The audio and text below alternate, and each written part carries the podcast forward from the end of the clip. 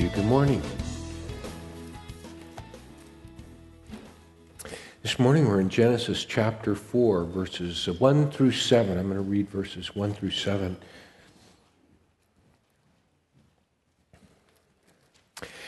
When I was a little boy, my mom used to read to me every Sunday, uh, every, every night when she would uh, tuck me into bed from a children's Bible story book. And I remember reading this story and identifying with Cain because I thought, I don't know if God would be happy with my sacrifice, that he would be happy with my offering.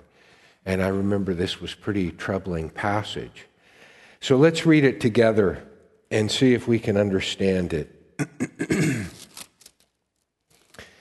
now the man had relations with his wife Eve, and she conceived and gave birth to Cain. And she said, I have gotten a man child with the help of the Lord. And again, she gave birth to his brother Abel. And Abel was a keeper of flocks, but Cain was a tiller of the ground. So it came about in the course of time that Cain brought an offering to the Lord of the fruit of the ground. And Abel, on his part, also brought of the firstlings of his flock and of their fat portions.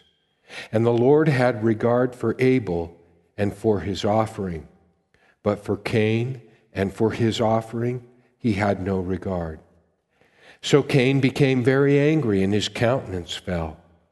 Then the Lord said to Cain, Why are you angry? And why has your countenance fallen? If you do well, Will not your countenance be lifted up?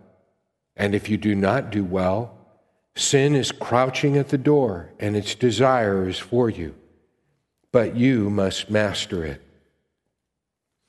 Does God have favorites? Does he show partiality to one over another?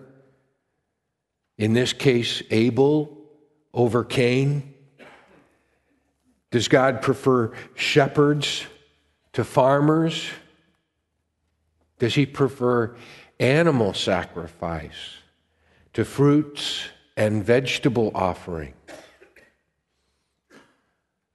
If God does play favorites, I'm in trouble. At least that's the way I see it. I remember as a child when friends would uh, play a game of uh, pickup baseball we divided the group into teams. Usually, the best players became the captains, and then they would pick their teams, taking turns. And maybe my memory isn't that good, but what I remember is always being picked last or next to last. I was small. I was not talented. And I did not have good equipment. I don't know whether it was the first, the second, the third, or all of, of the above that I was uh, picked last, but it's tough being picked last or second to the last. By the way, there's a huge difference between last and second to the last. Only pride knows it, I think. and the fact is, there's, there's always somebody better. But this, this, Genesis 4 1 through 7, this is not about favorites. This is about worship.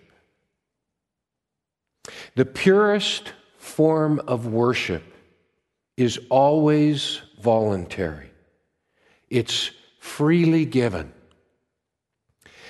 In fact, the word worship is a shortened form of the old word worthship, which means showing God the worth that He holds in our life.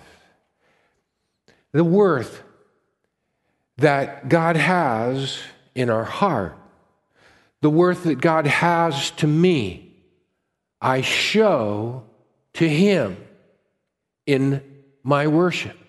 My worship, my acknowledgement of Him, my elevation of Him, my lifting Him up is an expression of His worth, the priority that I place upon Him, the value that I place upon Him.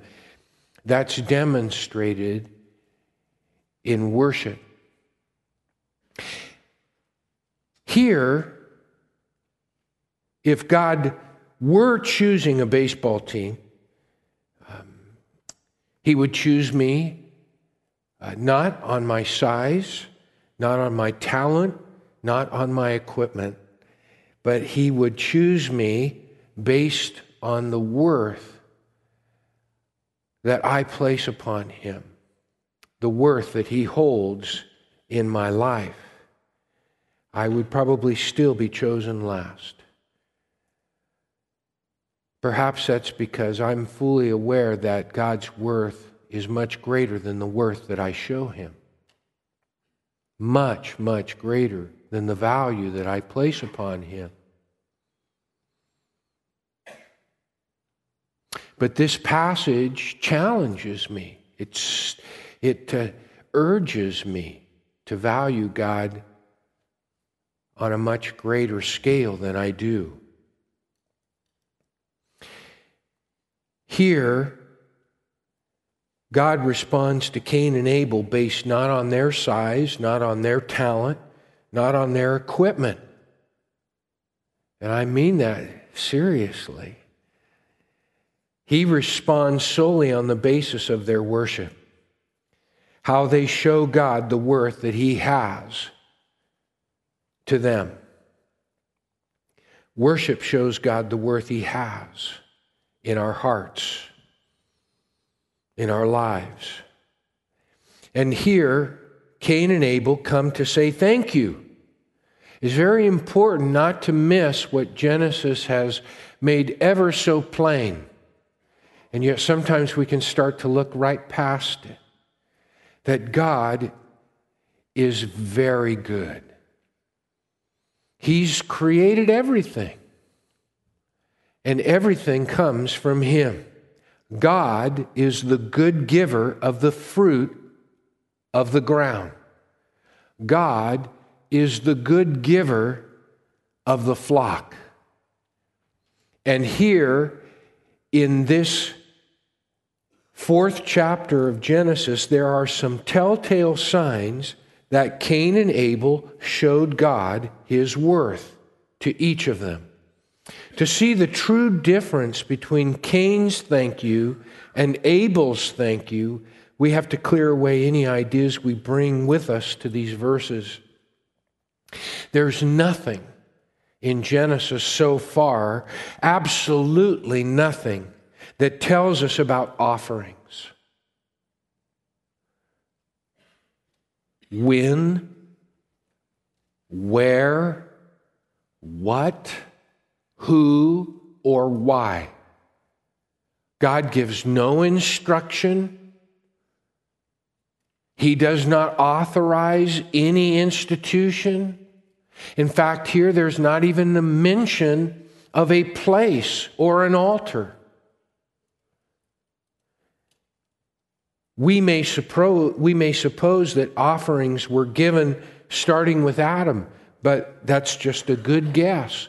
There's no evidence here that anyone has offered anything to God, given anything to Him.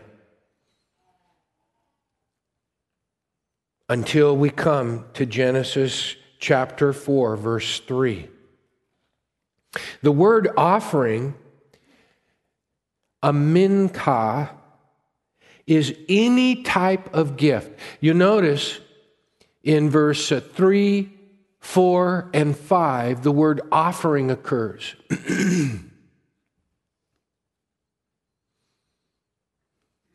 Is that what all your versions have? Offering?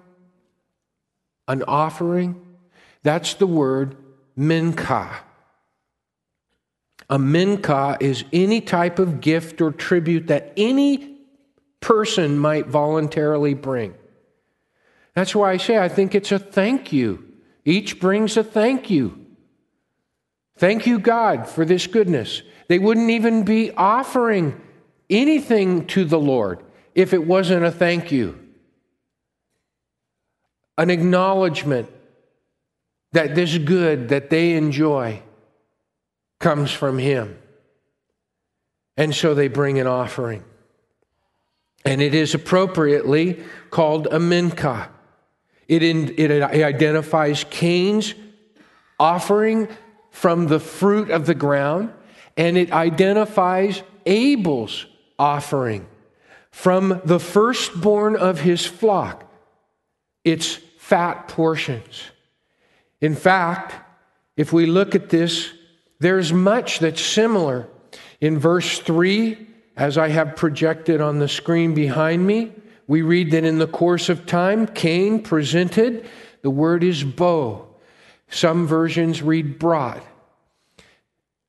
Both Cain is said to have brought an offering, and so is Abel. He brought an offering as well. Cain presented an offering, a mincha, to the Lord of the fruit of the ground. And Abel, he, he also presented. And then in brackets, I have again bow written out there so that you know it's the same word for brought or presented that's being used. Although it doesn't mention, because of the parallelism, it's understood that Abel too brought an offering to the Lord. And then, similarly to Cain's, of the firstlings of his flock and of their fat portions, or the firstborn of his flock and its fat portions. I do bring out in verse 4 something that's rather striking. Genesis brings out in the description of Abel a real emphasis on the person of Abel. He, he also, some would even translate that he indeed or he even, he presented, pointing to the person of Abel and then his gift. From the firstborn of his flock and its fat portions. To us, this thank you gift doesn't seem or sound or appear in any way different from that of Cain's. But when we get to verse 5, if we didn't know Hebrew and if we weren't from that culture, it would only be at verse 5 that we would sense that something is very different. And the Lord had regard for Abel. And then, I put then in brackets, it is an inference from the Hebrew. There's an ordering the person and then the offering. The Lord had regard for Abel and then for his offering. But for Cain, and then for his offering, and notice again, the word offering is the same. It's not that one is a sacrifice and one is a, you know, one is a, a blood sacrifice and one is a produce sacrifice. It has nothing to do with the kind in that sense. They're both called tribute offerings. But God literally uh, sees one offering and does not see another. In fact, that's the very nature of the word regard. In uh, most versions, they read, God had regard. Do you see the word regard in the verse, into verse 4 and in verse 5? The word means to gaze, to gaze upon, or to look upon. The New International Version words it well to look upon. You could say that Abel's offering caught God's attention. because it showed a worth, it showed the value, the esteem, it showed the appreciation of God that Abel had for him. But he did not see that. He did not see that in Cain's offering. He did not observe that regard in Cain's offering. And the difference is apparent because Abel brings the firstborn and its fat portions. But Cain, whereas Abel brings the first and the best, Cain just brings from the produce. He doesn't bring the first fruits. You might even say that if, uh, if Cain were a clothing manufacturer and he got his start because God bankrolled his business, it would be like Cain showing his appreciation by just grabbing something off the rack. Abel, on the other hand, and this is clear to ancient cultures, he gives the firstborn. In other words, he doesn't think about the profit of his enterprise by waiting until the firstborn has been able to then bear yet others, but he actually gives the very first produce, the very firstborn, and he gives the fat portions. In other words, what is the value of the firstborn? Well, it would be for food. And he gives the very best portions, the fat portions, the prize portions. That would be, which would be most acceptable. If anybody were setting a table or anyone said, This is what is delicious or edible or worthy, I mean, why would you even eat this thing? This is what you would eat it for. And that's what the firstborn was used for. He could have waited until it, in turn, multiplied the size of his flock and then just brought any sheep. In other words, it's very clear that Abel truly acknowledged that God was the source.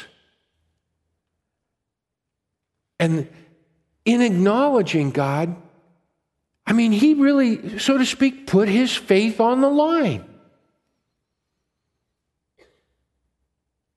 He said thank you in the most appropriate way, and Cain did not. And it showed up. God turned his attention. He was touched, you could say, in the way we might talk about it. Your attitude, your disposition, it, it touches me. It's from the heart, we, we would say. And so when we look at verse 5, the Lord had regard for Abel. It wasn't that he cared for Abel more or valued Abel more, or that this was all determined from the outset, but he actually saw the value that Abel placed upon him. And it is what's in our heart and not the gift. You could give a very expensive gift, but it may not necessarily express your heart. The fact that this gift was of great value, but it was the firstborn, expressed the kind of person Abel was, expressed the kind of worth that God held to Abel. Worship is showing to God the worth that He holds in our lives, in our heart. Now, this isn't just Cain's story. At times, this is a state of our hearts too. Just this morning, because I've had this on my mind, and in fact, you know, I start thinking about the passage for the coming Sunday very early in the week, and and and and the heart, the thrust of this started to emerge around Wednesday, and I, I, I found myself going through each day thinking, God, how can I show you what you mean to me? How much I value you? How, how can I show you, Lord, in my attitude? My attitude on the job, my attitude toward others. I can show you the place of priority that you have in my life. I mean, this could be the, the real acid test, right? The truth. Give me the truth. Lord, I can, you know my heart, but I can show you the true place you have in my life by the way I treat others. Out there waiting in line to have my food checked at the count at the checkout stand or driving in the car or with my spouse or with my children or coworkers or the way I handle something I didn't expect when things don't go my way. I can still show your worth to me. There would be no thank you offering no mincha, if there wasn't some recognition of, of God's goodness. But I think Cain had his eyes, and this is just an inference. I think Cain had his eyes on the goodness that God showed to Abel. It wasn't that God had not showed the same goodness to Cain. Remember, Cain is the firstborn. He's the one who's named Cain because he's considered an acquisition. In fact, that's the very word in Hebrew for Cain. It comes from the verb kana. And Abel, although some, conject- some have conjectured for years it, it means nothing others breath. But it's not expressed. There's nothing, there's no attention drawn to his name. Maybe there's an allusion there to a little bit of sibling rivalry. Another inference might be that Cain feels that what he produces is more has more to do with his effort, the, the very sweat of his face which was, uh, God said, going to be a part of man's existence in tilling the ground. Maybe he feels that he's earned this, he's done this. I don't know.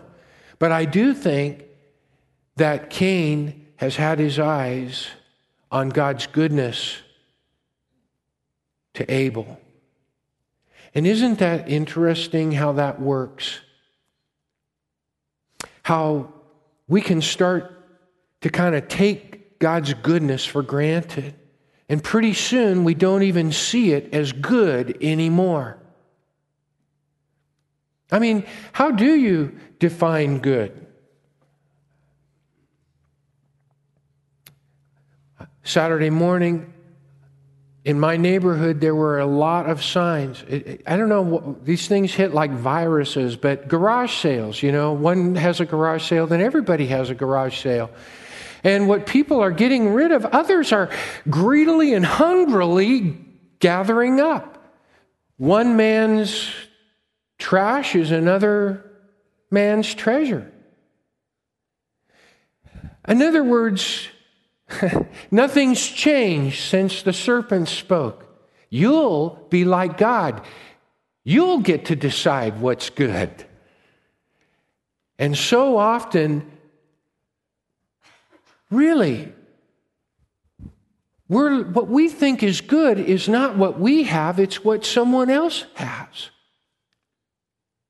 In fact, sometimes what another person really thinks is good causes the other person looking on to think it's really good. I think Cain had his eyes on Abel, and God had treated them even handedly. And when we see that Cain became hot, it says he, he, he grew angry and his countenance fell, his, his face fell.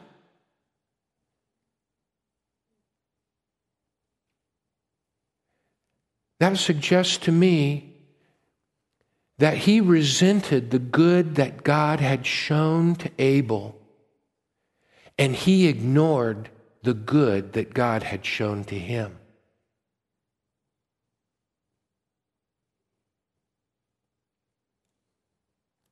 There was no partiality. Cain was envious, and that envy grew out of an ignorance or an overlooking or a devaluing or a growing too comfortable with the very good that God had shown him. And it showed up in his gift. But what the passage emphasizes, what Genesis here emphasizes, is the person. God looks at the person and then the gift. But God didn't reject Cain. He turned to Cain. He turned to Cain like I would want God to turn to me. He turns to Cain about his attitude. And here, this is a perfect opportunity for Cain to grow up and let God change his heart.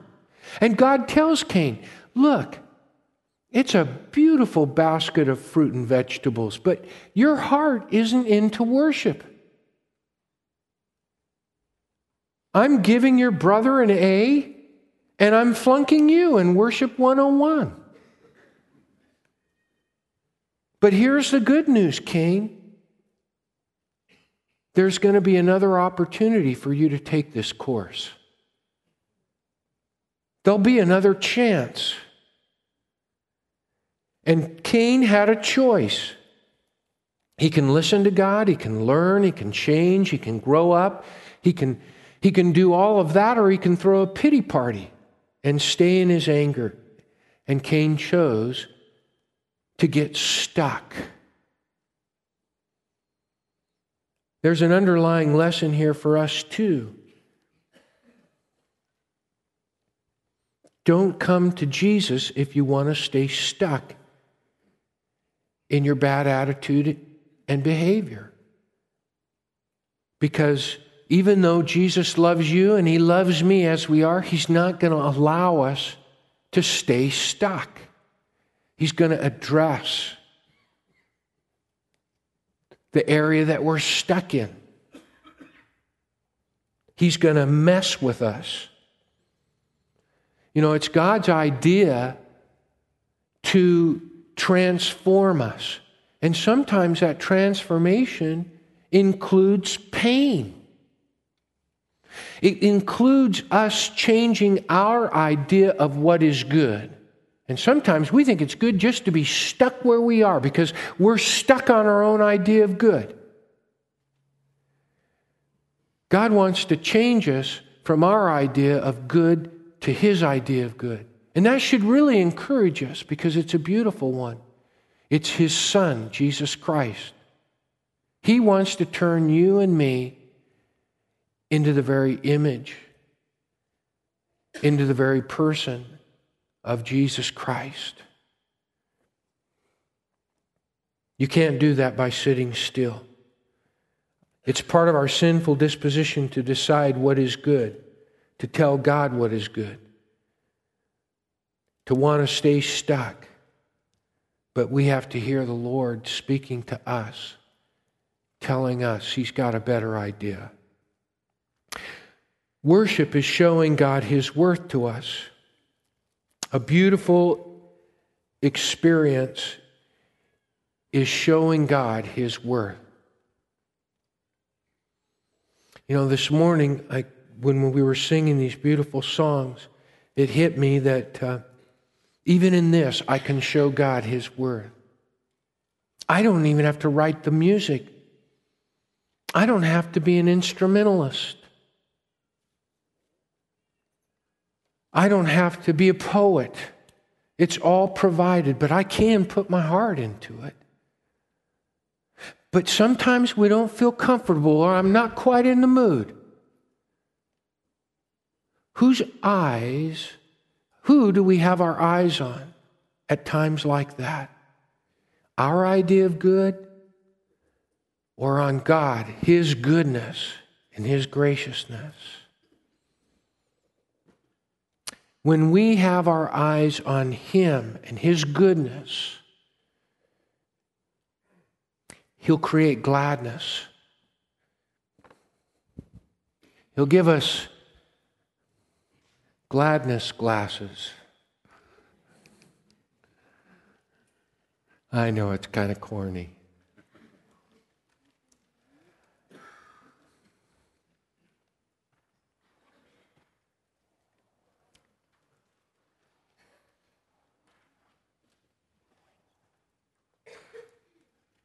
You might say, John, I got to be honest with you. This morning, I just don't have the capacity or the eyes to see God's goodness to me.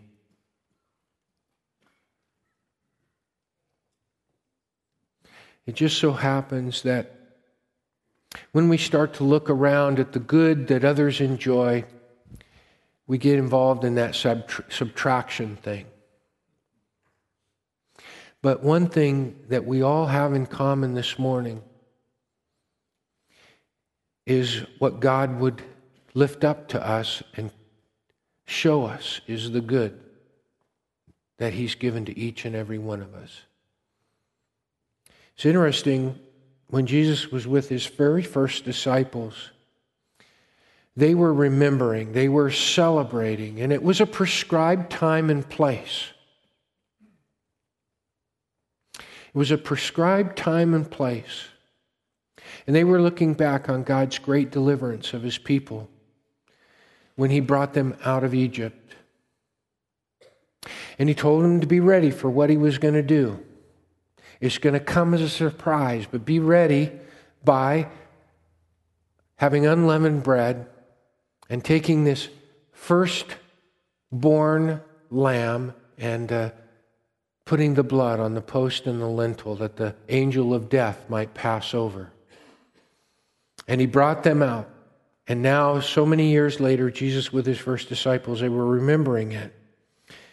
And when Jesus uh, passed the bread, which symbolized that unleavened bread of readiness, he said, This is my body, which is given for you. And when they took that cup, he said, This is my blood. This is the new covenant in my blood.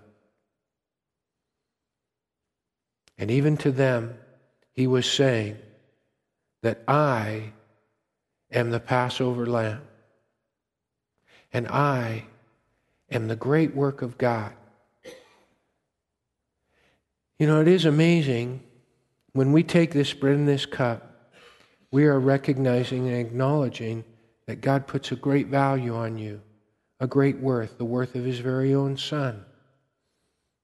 You, in so many words, God is saying, are worth my one and only Son to me. Because to really grasp the good, you have to accept it, not look past it. You have to really value it in your heart. And that's what we do when we take this bread and this cup this morning. We acknowledge His worth. We pray with me. Gracious Heavenly Father, we're so thankful. And we want to even be more thankful. We know in our humanness, uh, we have a a tough time truly valuing and assessing your worth.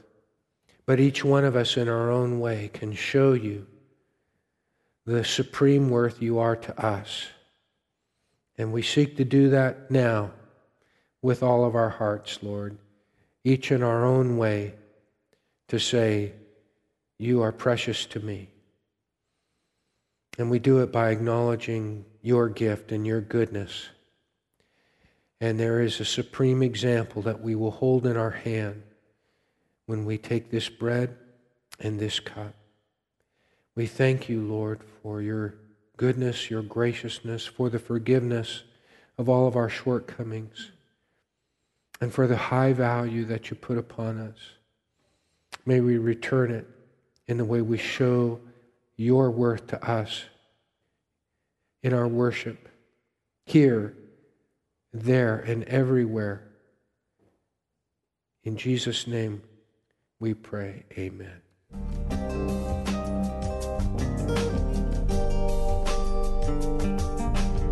This has been a production of Grace Community Church of Visalia. For more information, go to our website at www.gccvisalia.org or for more sermons, go to gccvisalia.org slash podcast.